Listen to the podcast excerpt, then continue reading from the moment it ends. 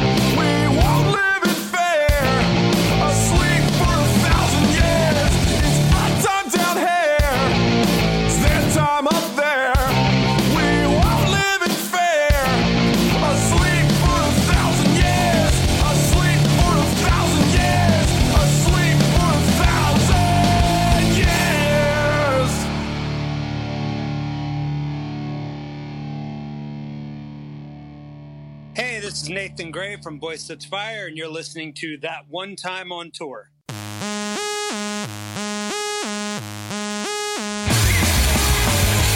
for the road, cause it's going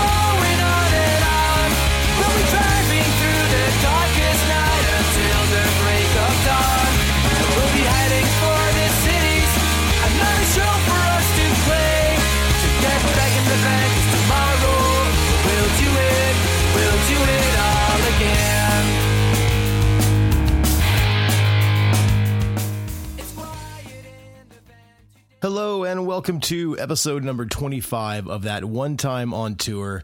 As always, I'm your host, Chris Swinney, back with another stellar conversation with someone in or around the music industry. Uh, I'd like to thank everybody for checking out last week's episode with Wee Man from Jackass. It was a huge episode. We actually charted on iTunes once again.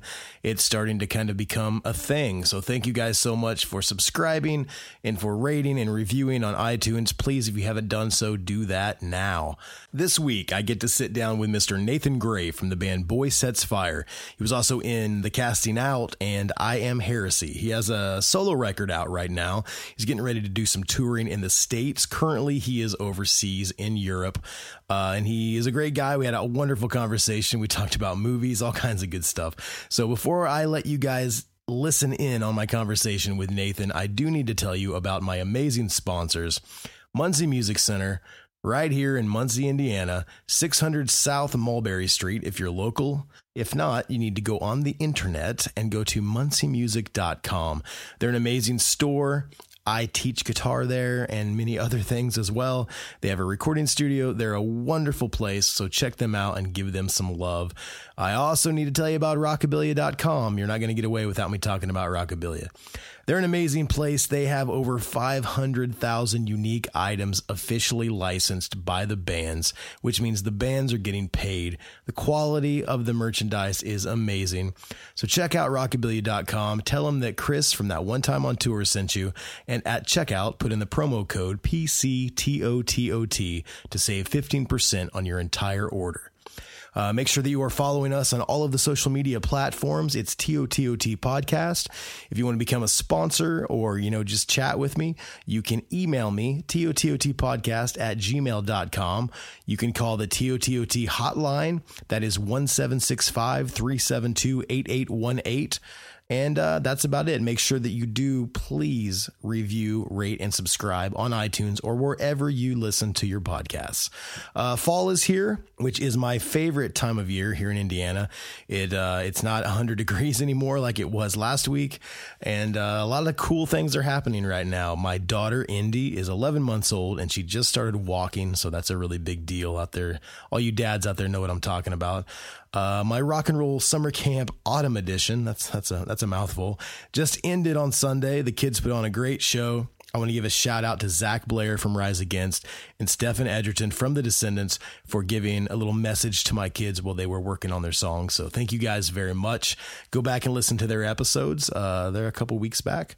But that's it. So I'm going to jump right now into my conversation with Mr. Nathan Gray from Boy Sets Fire. Here we go.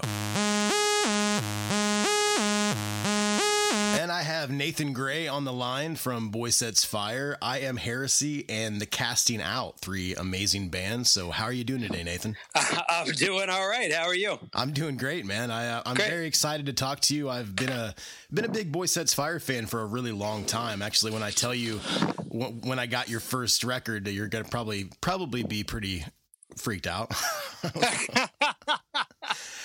I, I got uh, I got the day the sun went out in 1997 when I was a senior in high school, and it kind of changed how I looked at music a little bit. At, at that point, I was into a lot of you know Fat Wreck Chords, Epitaph Punk. I was into a lot of thra- Right. thrash metal, and when I Right. got that record just by chance at a at a local record store, it came out on Initial Records, which I think was in Kentucky, correct? Yes, Louisville. Yeah, so up in Indiana where I lived, I guess we got kind of a lot of their stuff because they were fairly, you know, regional. But uh Right. But yeah, I bought that record because I thought the cover looked cool and it really changed a lot for me, man. Like like especially, you know, the song In Hope. I'd never heard I'd never heard a band that could kind of get heavy and get crazy do a nice like I mean that song was is a very touching song. I really I really appreciate that. Awesome, man. Thank you. So how was it? Uh, I want to go back to the beginning. I don't want to get into that. I just wanted to tell you that quick story. Now the fan, Okay, the no, fanboy stuff's over. I was I was wondering which part of that was supposed to freak me out. I was like, did he get it while he was watching me in the shower? I don't understand why that would freak me out. no, I just I, I I know that you know the the rest of the records kind of had a, a broader appeal, and a lot of people got them, and they got you know Sure. fairly popular. And when I when I tell people even you know that like Boy Sets Fire, like oh yeah, my favorite record is the day the sun went out. They kind of look at me Yeah. a little weird. All right. But uh, yeah, I, w- I want you to basically tell me. I, I ask all of my guests when they're first on the show. You know, music is something that you really have to be passionate for. And Yeah. you know what what kind of did it for you when you when you were growing up? What what got you passionate about music and, and made you think that it was something you wanted to pursue? Um, I think for the most part, it was growing up. Both, of my parents were musical. Uh, they both played guitar and sang. They still do, and um, they had a lot of albums. Uh, now, the albums that they had were all either like 60s, 70s folk albums or uh, they were musicals. So it was a weird combination of stuff growing up listening to Simon and Garfunkel, Bob Dylan, and Man of La Mancha and Les Mis. You know, That's So- a crazy crazy mixture, man. it was a crazy mixture so but it sort of speaks to the diversity of you know later just sort of liking music you know what i mean Yeah. and not really getting stuck in a certain hole of a certain style of music so um it's sort of i had my horizons broaden at an early age you know Yeah. Um so uh that that was the first time that i started hearing this stuff and going i want to do that. I want to make music because it speaks to me. It's something that you know it, it's hard. It's intangible. Like you can't really describe Yeah. Music or what it does for you or why you go fuck yeah i want to sit in a van for 12 hours and do this to five people that barely give a shit like you know what i mean Yeah, yeah. and be excited about that you know so So when you when you found out that you was singing your first thing you wanted to do, or were you a guitarist? Like, what did you start with? I was definitely singing was my first thing. It was um that would I mean no matter what I would say that that is where my talent lies, that's where my passion lies is in singing. It's what I've always been interested in. Uh I've of course tried other instruments and now doing my solo stuff I play guitar Yeah. with that, but um but uh and and and not only that but like especially now with doing the solo stuff i want to be able to do everything sort of myself. So i have like the ability to demo everything with like a bass and a guitar and i program drums you know stuff like that so that at least you need to have a base understanding of these things in order to write a song Yeah, You know, definitely, definitely. so um so yeah but but my voice has always been what has been sort of who i am you know So when Boy Sets Fire, Boy Sets Fire got together in 1994. How did that come about? Were you friendly with the guys already? I mean, were how, Mm-hmm. how did it, how did it work out for you when it started?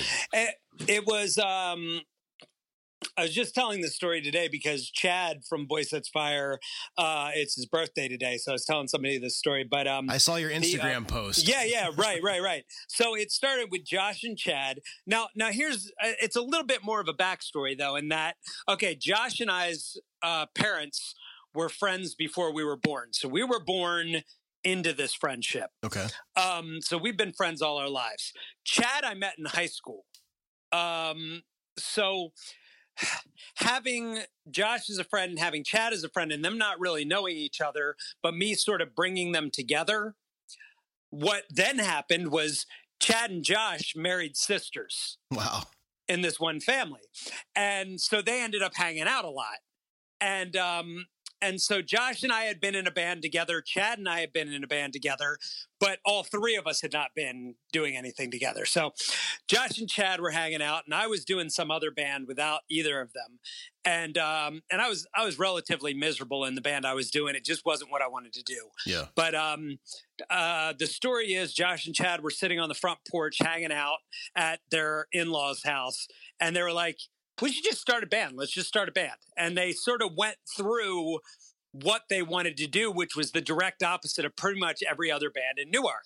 They wanted to have a political and social message. Yeah. They wanted to get out of Newark and tour um, and things like that. They wanted to actually be a band. You know, a lot of local bands in Newark, uh, a lot of the punk bands weren't necessarily political in any way, and they were also they didn't really get out of Newark. yeah. You know, um, So is that political thing? It was there from the start, then, correct? yeah, yeah, Okay. absolutely from the start. And so then they started sort of shooting back and forth. Okay, well, who do we get into this? And fortunately, my name was the first on that was like, well, we need a singer, Nathan. Yeah. And um and so they gave me a call and I was stoked because I was in a band I was miserable with. I was like, hell yeah, I'll quit right now. Let's do this. Can, can you tell me a little bit about the band that you were miserable in? Like what it was, what it was all about? It was well, it was uh it's uh, funny enough I wrote like a little segment about this in a book that I put out called uh Until the Darkness Takes Us, okay. uh which is sort of an autobiography that I did, which you can get on Amazon by the way. check it out on Amazon. Yeah, what, what was the name of it Amazon. again, just so they know? Uh Until the Darkness Takes Us. okay, cool. Um, so I did. Funny enough, with I did a Nathan Gray Collective album that was a companion to the book. Uh, it's a long story. We'll get to it, but okay, cool. anyway. Um, so um, I uh, let's see. What was the question again? Tell me about the band that you were miserable in before Yes, you joined yes. Boy Sets Fire. yeah, right, right. I've done a lot uh, in my 46 years. Yeah. So um I uh I was in this band. It was sort of like a melodic punk band. I would say sort of in the vein of like Samiam, Green Day type of stuff. Okay. And um the music I dug. The music was fun, but um the people that I was in the band with, I just wasn't clicking with Yeah. and uh, there were there were just a lot of issues, uh, and they were we, we sort of had a thing like there was like the Newark scene. It was very sort of apolitical to a fault Yeah. to where it was just very ironic and very like if you had something political to say they're like oh god this crap you know Yeah. type of thing you know so me being in a band where i grew up on like 60s folk and shit like that and and punk like born against and shit like that i wanted to speak on certain topics and they were like oh that's so dumb like let's just think about drinking beer and chicks and stuff. It's like god that's so dumb. You know so we're both calling each other stupid and we don't want anything to do with it what the other one wants you know? And uh, so when chad and josh called me and were like hey we want to do the exact thing you want to do. Well fuck yeah let's go do that. And they're and they're your best friends, right? yeah so I mean, exactly and my best friends in the world. So it's like yeah let's go do that so i can leave these assholes. Yeah. That's that's awesome, man. Yeah. So uh Boy Sets Fire got started in 1994. Now, that record that I was talking about, The Day the Sun Went Out, came out in 97 on Initial Records. But you guys did some things before that, some EPs and whatnot. How Mm-hmm. we was... did one seven inch before that the consider seven inch Okay, okay. Yeah. Was that on a label or was that self-released? it, it was self-released and then initial re-released it Okay. yeah So in the early days of Boy Sets Fire, can you take me back to like how were the tours like? You know, were you guys doing what I did when I was young, sleeping on floors and eating ramen noodles? Oh, yeah. Like how was it? Oh, it was miserable. Yeah, it's exactly what everyone went through back then. Um, it was. I remember actually, like it was like a year or two in touring. I mean, you know, the tours like the six weeks to two month tours. Oh yeah. across the U.S. starving. I remember the first night we made like a hundred bucks on merch, and we were like, "Whoa, my God, we're rich!" you know what I mean? Like it was amazing, you know. But um, but yeah, a lot of sleeping on floors, a lot of. I, I, it was funny. I remember we stayed at this one house in Ypsilanti in uh, in Michigan. yeah, I've been there. yeah, yeah, yep. And uh, and I remember they were like, okay, if you sleep in the basement, there's black widow spiders. If you sleep up here, there's like lice or something. And if you sleep outside, you'll get shot. Yeah. Well, where the fuck am I gonna go? like, you know, it's like so. But it was that was just that was how it was. So you sort of had to pick like where are you gonna go with that? Dude, I But, when, uh, when I was on tour one time, we were in Richmond, Virginia, and uh, Mm-hmm. we were staying with these people. They came up to the merch table and they're like, "Hey, do you guys need a place to stay?" Yeah. So we went to the house, and they had seven dogs, and Oh my god! they like the people lived in the upstairs of the house, and they gave the downstairs to their dogs, and it was Uh-huh. the worst smelling place I've ever. We were only there for two hours and bailed. We couldn't take it. Right, right, right. Well, we definitely did that, done that before. Like I remember somebody having us stay at their house, and it was like I can't even remember. Like it was a weird little room off of their house or something that was like it was like a a linoleum floor, Yeah. No furniture in it, nothing. Like it was just a hard linoleum floor. Like okay, w- yeah, we've got a good. Uh, we're we're tired enough to you know it's too hot to sleep in the van, so like make it work for like an hour or two, and then we'll be someone will be rested enough to start driving. You know? Just Oh, just a yeah. little pit stop.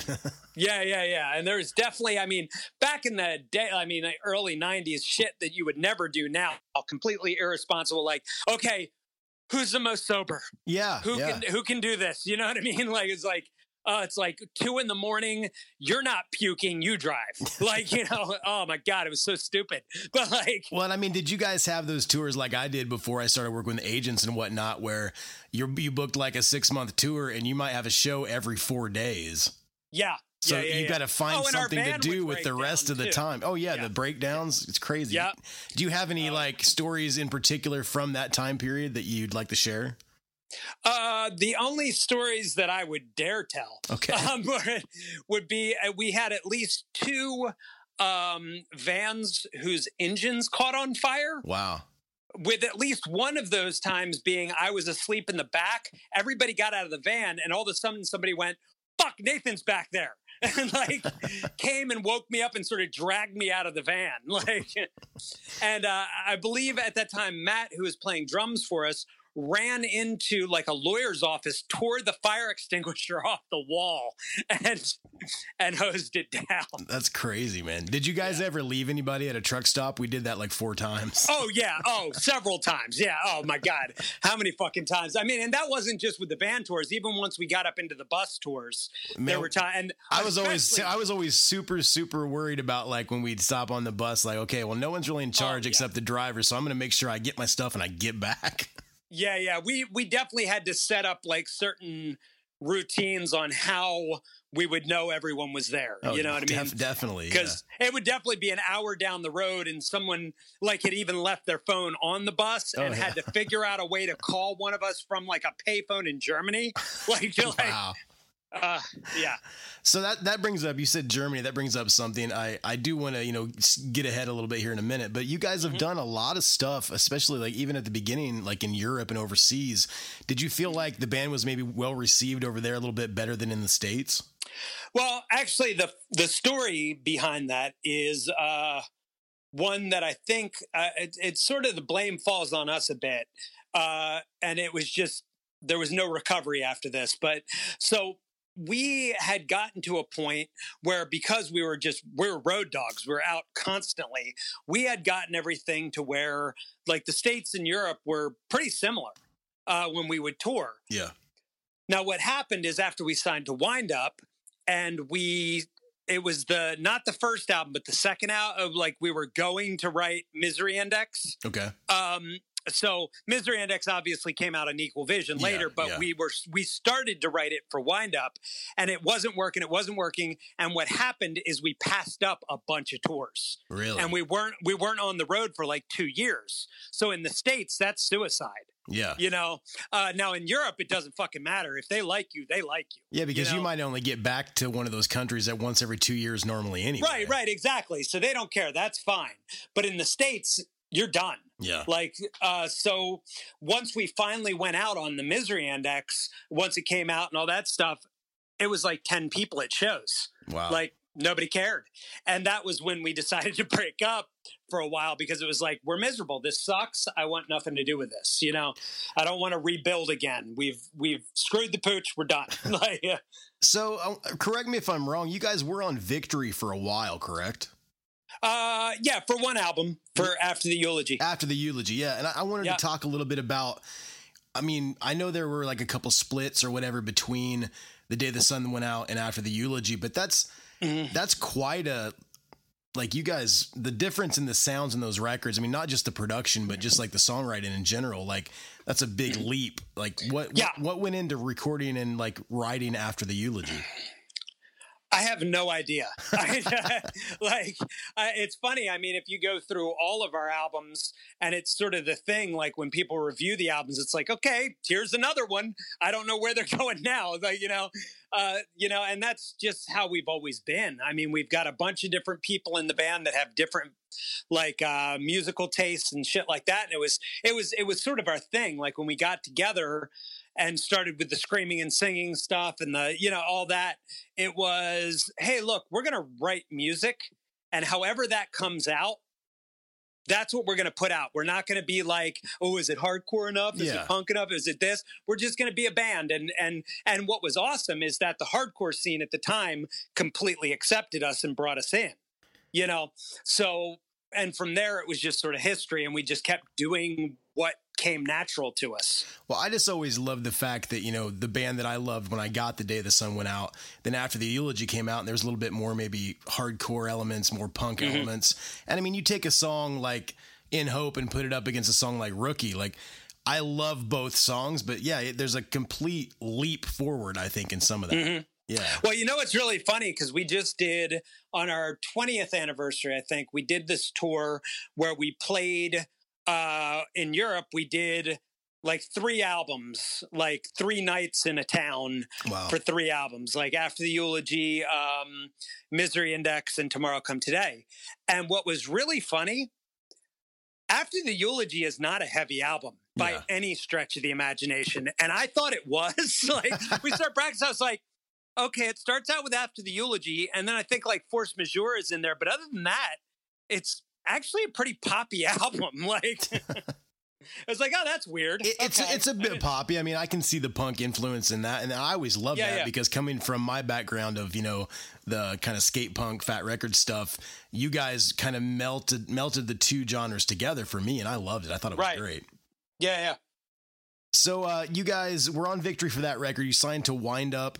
Did you get any black like backlash, or was it was it kind of weird Mm-hmm. Oh, for yeah, you going to the because they are Yeah. they're a major, correct? Yeah, the, well, they were. I, I don't even know if they're really around anymore.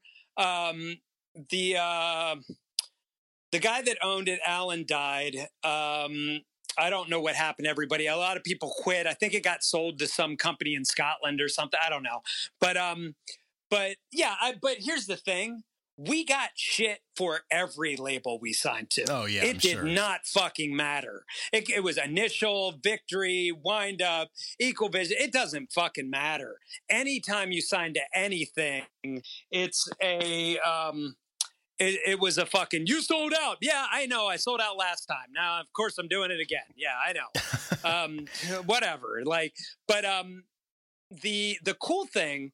Uh, so the wind up saga. Um, we signed to them, and it was in that you know when we sort of screwed ourselves and took way too long trying to write this album and it, you know it wasn't just our fault it was them too going we don't hear the single blah blah blah you know Because it didn't come like- out until 2003, correct? Right, right, right. Yeah. And so they didn't hear a hit, blah, blah, blah. They wanted us to rewrite Rookie, basically. And was like, we're not going to do that. So, um, but, uh, so we, uh, basically after all this bullshit back and forth and they were trying to get us to use writers and all that so basically we were like a hardcore band stuck in that world fighting it you Yeah. know what i mean? Yeah, yeah. like we had gotten into it but at the same time we were like we're like look yeah we'll get into this world but we're going to do it on our terms you know? Yeah. so we're not going to get a writer we're not going to do this blah blah blah yada yada. And and you know it was it was two worlds colliding Yeah. so I don't blame them one bit. And here's why. uh, because a lot of, I feel like a lot of bands, when they leave big labels like that and they have that situation, they have a lot of animosity towards it. But for me and, and us, we were like, well, we did it. We knew what was coming, you know? So we tried, we, it didn't work out.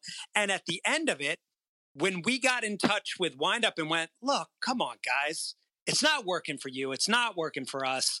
Can you just let us go? And they did.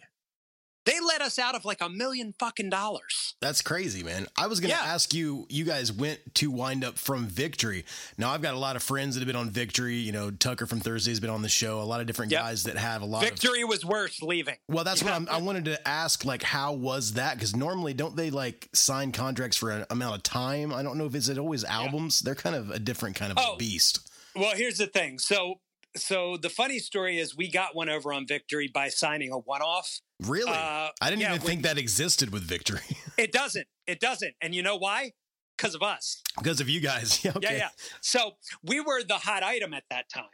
So all the labels wanted us, blah, blah, blah, all this stuff. So we were able to negotiate our contract in a way that worked out solely for us, you know? Wow. Um, I can't so believe it was- Tony was, into that.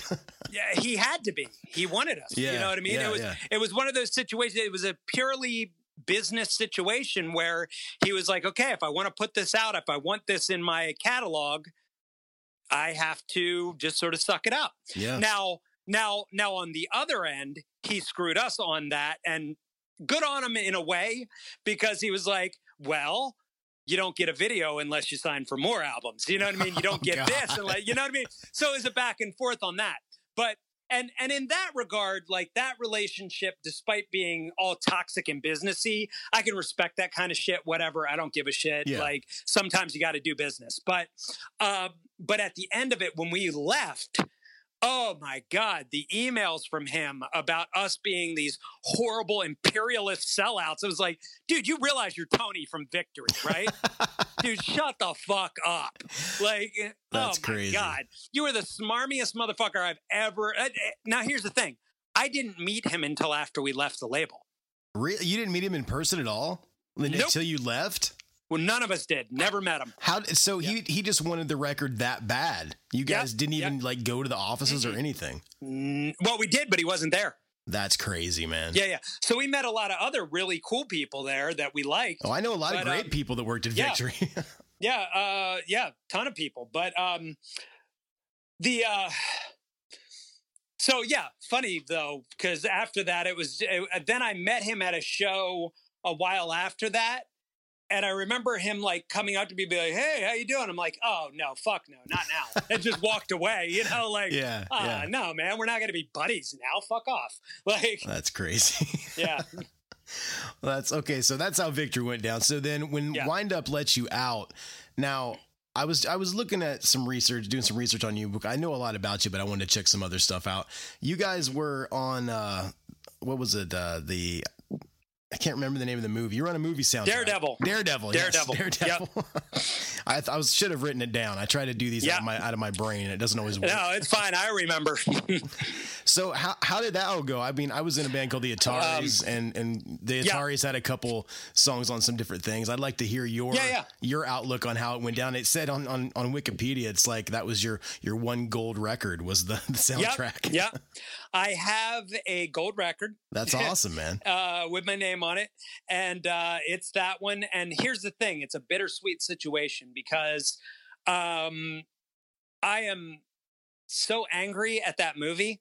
Yeah. Um, I am a Daredevil fan. That is my favorite superhero in Okay. the fucking world, and that movie blew shit. Dude, it was awful. I, I did not enjoy that movie. Fucking awful. I, that Yeah. was what I was going to say to you, but I didn't know how you felt. I was going to say, yeah, I can't remember what the movie was. It was that really shitty movie. It was like a live action version of a shitty cartoon. It was so fucking bad. yeah, yeah. and um and so i was like fuck yeah man we're gonna be on it and there's a like we're on the soundtrack and also if you watch the movie the part where bullseye is in the plane and he's listening to something it's Yeah. release the dogs oh, that's great, man. yeah so you know that's sort of a cool part but i remember just getting to the end of it and going oh what a pile of shit are you kidding me like Yeah. and i was so excited like when they asked us to be on that they were like hey we're going to be doing the soundtrack for Dare, daredevil and it's like fuck are you kidding me i lost my mind yeah. you know what i mean because i hadn't seen it yet you yeah, know yeah, yeah.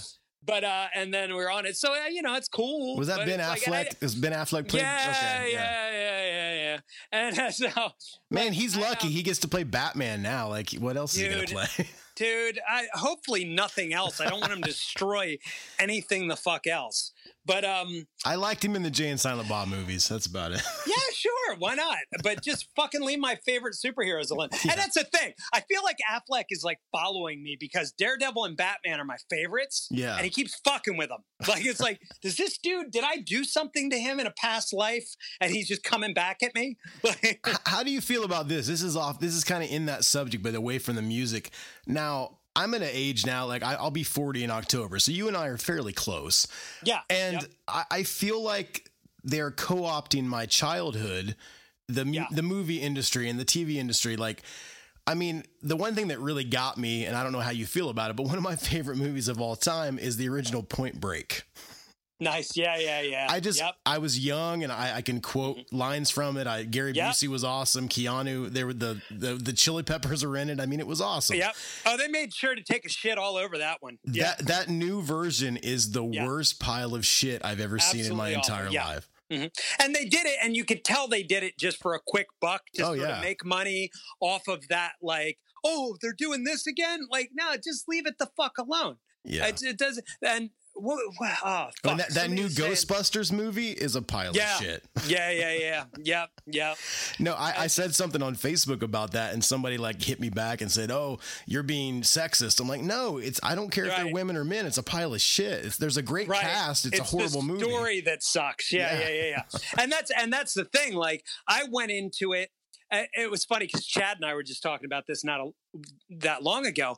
We went into watching that movie uh, after hearing a bunch of people like, "Oh, it shouldn't be women," blah blah blah. Yeah. So of course, of course, we went into it going, "Well, fuck them. This is going to be the best movie I've ever seen." You know what I mean? Yeah. And then it was like, it was like, oh no, oh no, oh no, oh no. Like, I wanted to like it. I so wanted to. I bad, you wanted to like it too, just because it's like, oh, we get another Ghostbusters movie, awesome. Like, in Bill Yeah. Murray's cameo, like I thought it would be Yeah. great. It was not Yeah. great. And there were and there were funny parts. You know what I mean? Some There of the were funny parts, It were yeah. great. You know, but the the writing was just terrible. So And everybody, everybody that is it on the associated with that movie, I mean, the cast, the writers, Yeah. the director, they're great people that do amazing things. I don't know what happened. yeah, no clue, no clue. Well, I didn't know we were going to talk about Ghostbusters, but I like the fact Oh. that you're into it. So Yeah, yeah, yeah, yeah. Oh, we could we can nerd out all fucking day. That'd be fine, man. as long as they don't touch the Goonies, I'm okay. Yeah, no, do not do that. No, no, no, no, no. Oh, I I just heard recently that they're going to try to uh, do Jacob's Ladder, Oh, and I was like, I will, I will literally hurt someone. Yeah. like if you go yeah. anywhere near that movie, That's you a can't great movie. Redo that movie, like it's perfect. Just leave it alone. I Go- will. I will run say off, that run off and do another superhero movie somewhere. That's fine. the Like, new just- the new It movie was actually pretty cool. Did you see I, that? I never saw it. I never saw it. I was really worried because I mean I'm a big Stephen King fan. I've read a lot of Yeah, his yeah. books, and, and I Mhm. saw. I mean, I, when I was young, I saw the other movie, but yeah, the the new one's pretty Mhm. good. I mean, it's pretty Right. scary, and I enjoyed it. So they're not ruining everything, Right. Right, right. Well, the thing is, what's funny is that I mean, it it was good because it's a good story, and I'm I'm talking about the one the the older version. Oh yeah, Um, yeah. But but most, I'm going to say ninety percent of Stephen King's books that go to movies are atrocious, Yeah, yeah. and and it's it's like the it's it's as if like he just doesn't care. Like it's like you you've got a ton of money. Why are you putting out movies that I mean just the quality of them is Yeah. like like even even um Pet Sematary which was good The quality was kind of still like the quality it's like wow how did you put like $500 into this like what the fuck like all right and oh Sleepwalkers which wasn't a great story to begin with Dude, listen. holy shit that movie I, I, I know, but Sleepwalkers, it holds a special place in my heart, though. And the funny thing is, I mean, I saw that when I was young, and I I, I thought it was kind of creepy, and it is a horrible movie when you watch it now. oh it's abysmal bad But uh, it's embarrassing I don't know if you listen to a lot of podcasts, but there's a podcast that I really like called "How Did This Get Made." It's, Uh-huh. it's where they talk about bad movies, and they have an episode about that movie, and you really need to check that out. I will definitely check that out. it's hilarious, man. Nice. Okay, well, let's get back to uh, Yeah, yeah, yeah, to yeah, my yeah. Guest. right. I, I love that we were geeking out, but let's get it back Oh, yeah. onto some other stuff. Yeah, yeah. Good idea. All right. So uh, when you guys you got off a wind up, they let you out of your big contract. Now, did you automatically get in t- contact with uh, was it Equal Vision? Yeah. And I think it was fairly soon after that. I don't know if it was immediately, but it was like fairly soon after that getting in touch with them. And they were, I'm sure you guys knew them already and had a working relationship. Yeah. Oh, yeah. Yeah, yeah, yeah. So it was a pretty easy, like, situation. So they they released the Misery Index in 2006, and then you guys also that year announced your hiatus, correct? Or was it a breakup or was Yeah. it a hiatus? It was, at the time, it was a breakup. Okay. It was, we were done. Um, in our minds, we were pretty made up that we were done.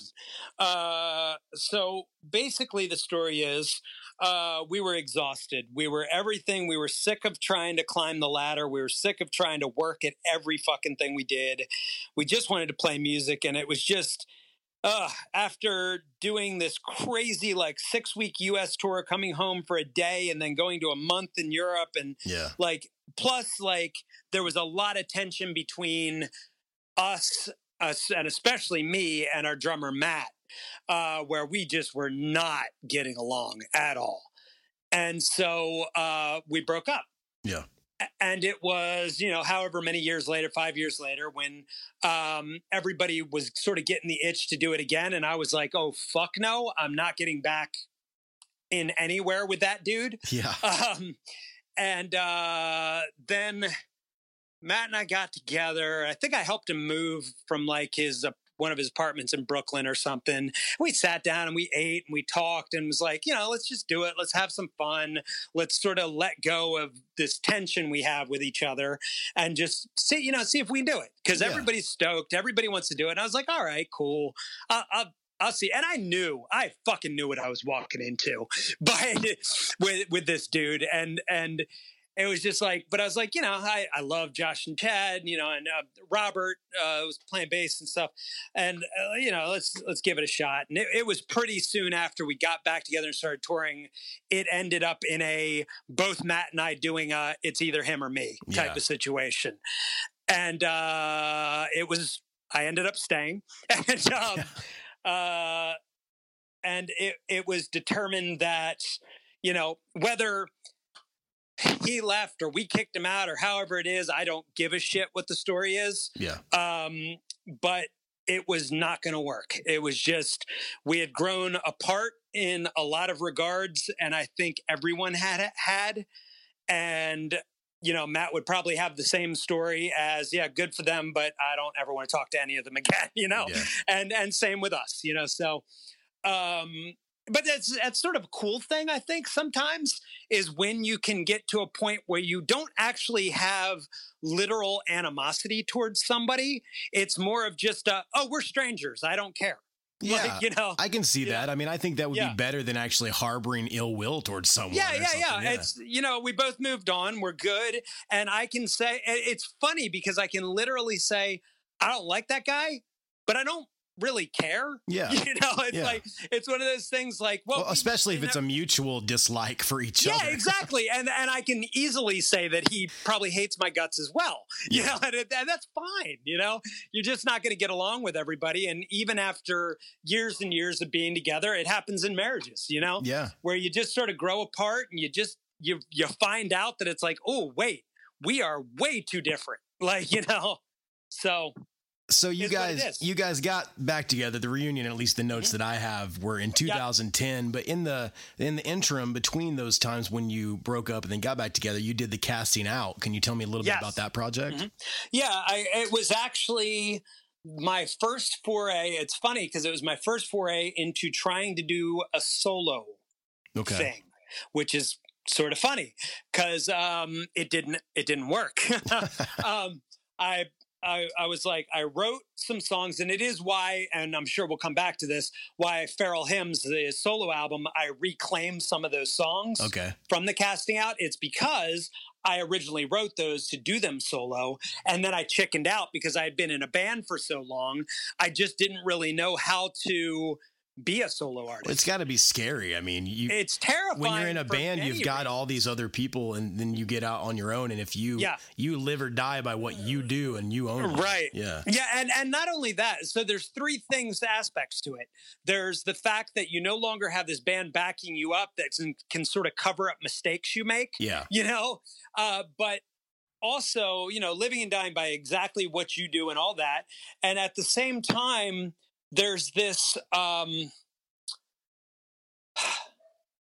this uh, how do i put it like um you like there's there's a humility that you feel you need to have that you don't know how to navigate Okay. so so okay is it douchey to put my name on an album? Like, oh, like it's just Nathan Gray. like I feel like an asshole. I know Like- there's a lot of people that I'm actually friends with that have had, you know, fairly successful solo things and they have the same thing. Like normally when they mm-hmm. start out, it, they call themselves a band or something because it is, Right. it almost seems kind of douchey to have your name on a Yeah, shirt. and like your name on t-shirts, it's like, Yeah. oh God, that's not their name. Like that's weird. You're wearing somebody else's name, and is that weird that I'm having them do that? Like, you know, like I just yeah, and you just go through a lot of conflict with that if you're a good person. If you're Yeah, not, yeah. it doesn't matter to you. But you know, like if if if if you're trying your damnedest not to be a douchebag, you know what I mean? It's just like it doesn't feel right or comfortable at first. And you grow out of that because you start realizing that those are those are like internalized issues. Those are things that you have with you. No one else gives a fuck. yeah. You know yeah. what I mean? No one else is thinking that. They just like, oh, okay, cool. He's going solo. So of course, that's the name of it, you know? Uh, but but for it's hard for someone, you know, especially growing up in the hardcore and punk scene, where there's like a forced humility to an De- extent in a lot of things. Yes, yeah, yeah. and and a lot's expected of you to be humble like that um that you you sort of train yourself to be careful and you still should i think that it's important to have that humility but don't let it be fake Yeah. you know what i mean don't don't carry around a false humility uh because in essence that's actually ego of you thinking that it matters to other people you know what i mean? So it's this conflicted horrible thing. But anyway so got it together ended up getting a band together and it was you know wrote wrote a lot of great songs i think and had a great time with it to an extent but at the same time uh there were i was dealing with a lot of issues and trying to move forward away from Boy Sets Fire. And there were a lot of member lineup changes and stuff within the band. And I think honestly, a lot of that dealt with who I was as a person at that time, which was a very domineering sort of entity, Okay. you know? Yeah. Uh, and I had not dealt with a lot of things that I needed to deal with in my own life. So I think that a lot of people that went through that band were finally just like, dude, fuck this guy. He's running me ragged. I'm at done. Like, you know, like, um, so, you know, it was, it was a weird situation, but, um, and, and at the end it was like, okay, this has to stop, you know, and I need to move forward and do something else because, uh, it just, it's not working, you know? So when when did you start? We'll get to it now, I guess, and then I'll ask you some Mm-hmm. other questions. But you do have a solo record out now that came out in 2018 called Feral Hymns. Yeah. Uh, when did you kind of start work? I know you're always writing stuff, but when did that Mm-hmm. kind of become? Hey, I'm just going to do this solo thing. When did that start? Uh, It started okay. So our friend Oisey, who runs End Hits Records, which is the record company that Boy Sets Fire quote unquote owns, okay. um, uh, Oisey runs it for us. And uh, he's pretty much taken over that whole thing and does it all. And he's one of our best friends. He's my manager, Boy Sets Fire's manager. He's just our other. He's like another member. You know, Yeah. of, of anything we do. Um, so I was sitting up one night and I was writing and um, I was thinking, you know, well, maybe, you know, I'll, I'll get into this again. I'll see what I can do because uh, Boy Sets Fire is going to be around for a while. We're not going to break up. We're just going to play whenever we feel like playing, you know. But in the meantime, I would like to do something that's more fulfilling for me personally.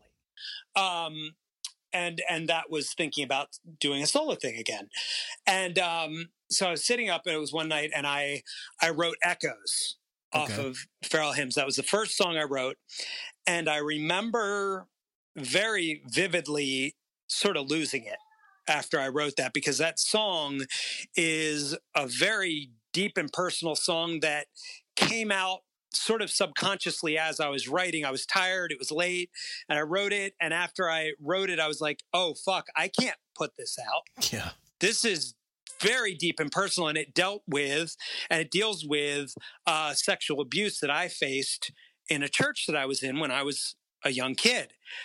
And um, and it was something that i have been working through through bands through everything um, to become the person i am now. So when that came out I remember I lost it. I was had a bit of a breakdown at that point, but I, I was like, I need to send this to someone to tell me if this is worth moving forward with. And I sent it to Oisey. He got back to me. He was like, okay, I'm setting up studio time for you in, I think he gave me three weeks Wow. to write the rest of the album. He was like, I know you, and this was the best thing he could have done. And he knows he's been a friend of mine for like 15 years. He was like, I know if I don't put you on a schedule right now and get you in, you're going to chicken out and you're either going to not do it or you're going to get a band behind you and you're going to fuck it up. Yeah. Like he was like, he was like, what you just wrote and sent me is important and you need to focus on that and how to make that how you move forward. And, and I was like, okay, all right. I, I've got no choice, you know? And, um, and it, and it led to something I can't, I feel like every tour, everything I do, I get in touch with him and I thank him. If he's not on the tour with me, because a lot of times he'll come with me. But uh, for for pushing me to do that because it led me to, I mean, what this is, this solo experience. It's more than just putting out music. It's a a, a traveling. Um, I don't want to say ministry. That sounds too churchy. You know what I mean? Yeah, It's- leave it- that out. yeah, yeah, it's not that. It's like, but it, but it is to an extent in that it is, um, you know, a lot of what I'm doing and talking about are deep issues that I've worked through, and that singing in front of people helped me work through. You feel And like, you feel it's like therapeutic for you to go out and do these songs. Yes, very therapeutic, but not only for me, but also when you're doing a solo thing, you can stop a little and explain what you're talking about, like story tell a little Yeah, bit, yeah, you yeah. know? And in that, what's awesome is that in a, you know, in a room of even like 15 people, percentages say that probably one of those people knows exactly what you're talking about Yeah. and has experienced this in their life. And despite the fact that in their head they know that there are other people that have experienced this, this may be the first time anyone said it out loud in front of them. So yeah, so it's helping other people as well. I think that's great. Right. And that's what's huge about it is that I get out, I get to tell my story and I get to get it out. But at the same time, I have people afterwards confiding in me about things that have happened to them that just hearing someone say it made them feel a little less alone. Yeah, that's you great. know? And and in that, people are able to find happiness and happy people don't make other people miserable. true. So, and and that's what I found about my own life. There was a portion in my life where I was so angry and upset about what had happened in my life, and I had no outlet for it, not no honest outlet for it. Um, that I was becoming miserable. I, and and in that in that anger and in that misery, I was making other people miserable, and that's why the world is in the mess we're in. I, I totally agree, man. I totally Mm. agree. And the more people you can help set free and bring them to a place where they can finally find peace and happiness, the better everything's going to be. That's great. Mm-hmm. That's great, man. I did. I didn't really really think about that. I know that you know art helps people a lot, and you, if you can kind of identify with someone and what you've gone through, if someone else has gone through the same thing. But yeah, that's. I think it's. I'm really glad that he got you to record as well.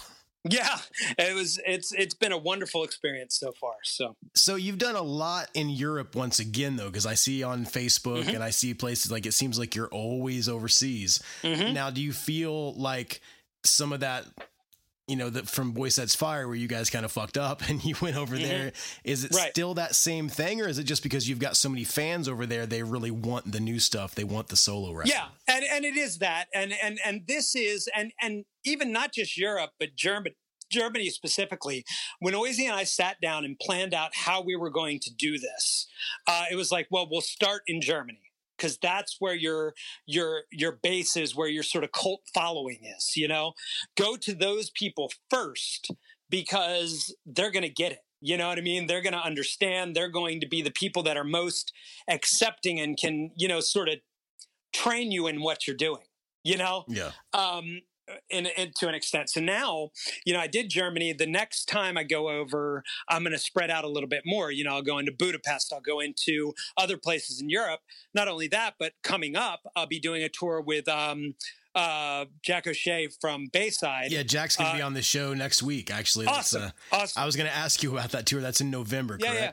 Right, right. So we'll be doing stuff in the US. I'll also be doing a couple of things in the US on my own. And so it's just going to be a building process, you know, Yeah. of getting to the point. So uh, after, uh, in the beginning of the new year, I'll be putting out a live album that I did and DVD. So people can sort of, people who maybe weren't able to be at these shows can see what happens at a live show you know? Uh, so there's a dvd and cd so for next year i'll sort of be touring on that you know what i mean to get people interested in what i do. And then in 2020 i'll put out a new album which i'm already writing now. Um, but uh, yeah i mean that's that's pretty much it. I'm going to be doing everything. You know obviously there's a focus there in germany because that's who's always supported me Yeah. uh, but I am going to be spreading out from there and and really trying to see where else I can sort of get a foothold. You know, Yeah, yeah, definitely. Okay, so uh, I don't want to take up a lot more of your time. We've been on the phone for almost 50 minutes. I Mm-hmm. do I do however want to ask what you're listening to currently in and and, Mm-hmm. and what you're like what you're into musically right now that maybe would surprise someone or or you know. Um, let's see. I mean, I would think that I mean, like if you listen to any of the music that I'm doing right now, it would probably be rather surprising what I've been listening to. but Yeah. uh, I've really been into the new Zeal and Ardor album. Okay. uh, called Stranger Fruit, which is a. it is somewhat hard to explain unless you hear it, but look them up, Zeal and Ardor, Okay. and uh, the album's called Stranger Fruit. Now, how this band got together is pretty interesting. the uh, The singer is uh, a black guy. He's from Switzerland, I believe, but he was on. Uh, a, and he's a, he's an amazing musician, but I guess he was on some kind of uh, uh, I don't know, uh, what's the word for it? Not a message board. That's so old. Uh, like a, you know, whatever, a page of some sort. And he was asking people that were like fans of stuff he does, you know, what are two unlikely combinations to music? And and someone said black metal, and someone else said something horrible. Uh, said N-word music, Oh, yeah. and uh and but here's the cool thing so this guy wrote music that is a combination of black metal and old slave spirituals wow. and they're all about rising up and killing uh, master basically That's and awesome, burning the man. plantation down and it's fucking phenomenal like it's it's you can hear me saying what it is and you won't get it until you hear it like it's Yeah. just the the way he blends the music is like I, it blows my mind it's so good um but check that out because I, I I always listen to that when I go to the gym. It's very it pumps you up and it's it's um it's it's just it's just so cool to see someone put together art that you'd never think could go together and you'd never thought in a million years you'd ever hear it. Yeah. You know? It sounds awesome. I want to check Yeah, it out. and, and that it works, you know what I mean? Because there are plenty of bands that do weird shit, and it's like, okay, I get it. You're being weird to be weird, you know. But but with this, it was more like, fuck. Oh, I see exactly how that works. Wow, like Yeah. I wouldn't have been able to do it, but sure. But um, so that is one of the albums that I listen to constantly. Um, and then besides that, uh, I, I listen to a lot of Keaton Henson, who's a great artist.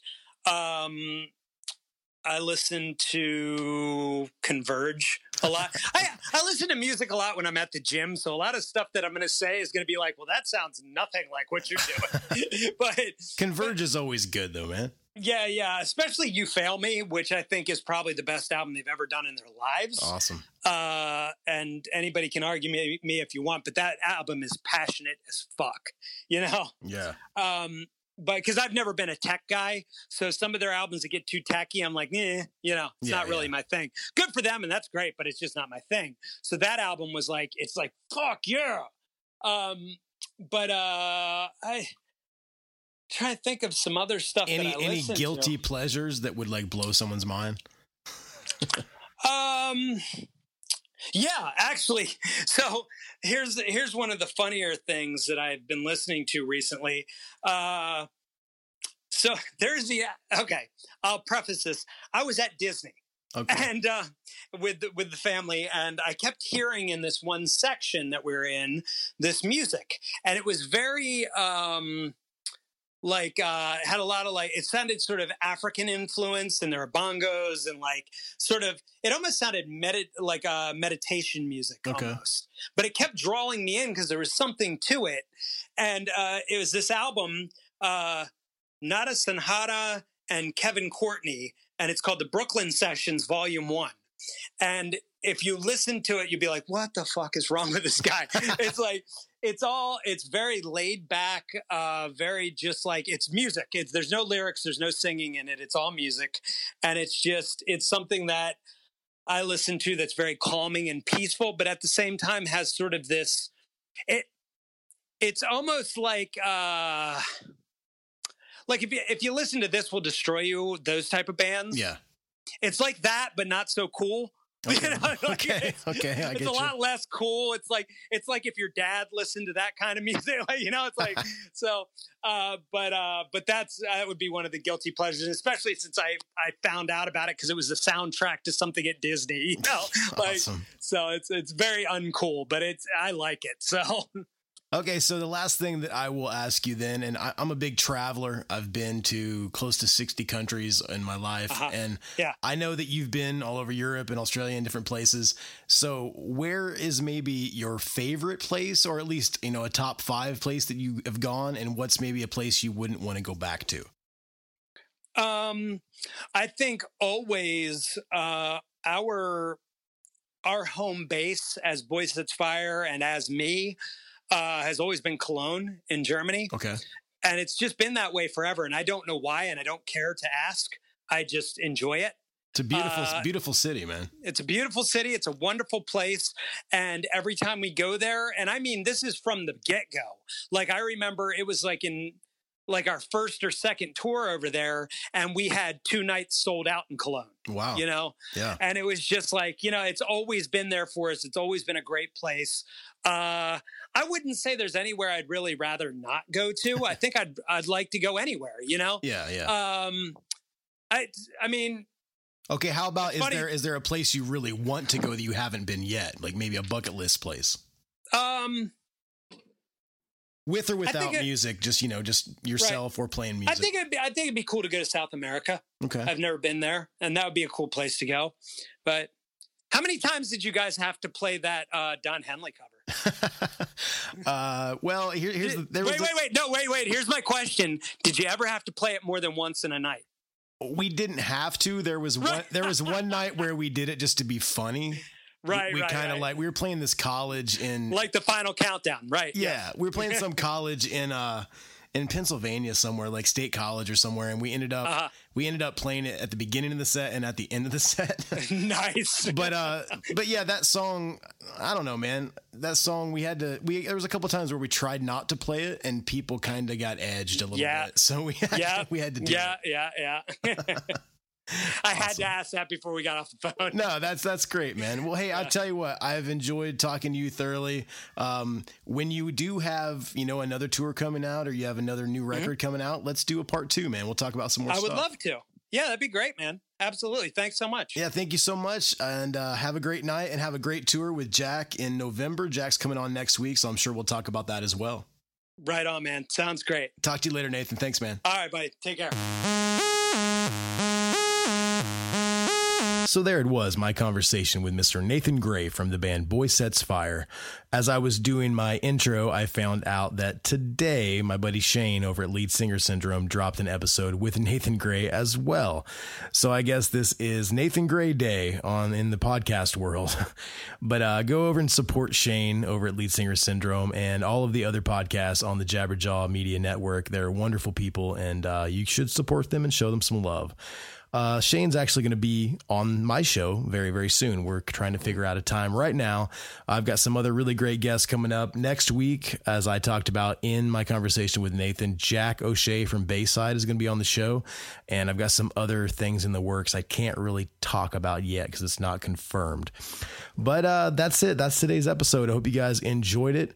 I'm doing well. It is uh, 12:32 in the AM, and I am hanging out in my podcast little studio makeshift room and I'm to get ready to go watch some TV and fall asleep. So that's what I'm doing.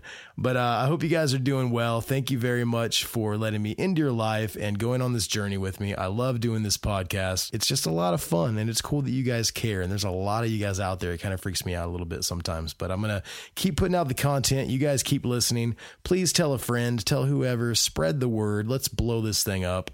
But I'm going to leave you with a couple songs. Uh, first song I'm going to leave you with is a song called Echoes. We talked about it on the podcast. It's Nathan's solo project. And then the second song I'm going to play is my favorite Boy Sets Fire song.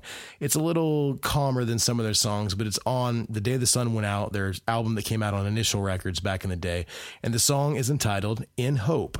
So we'll see you guys next week with Jack from Bayside. Until then, stay safe. And uh, if you want to hang out or talk or whatever, hit me up. There's a million ways to do it. So uh, here we go Echoes and then In Hope. See you guys. Thanks.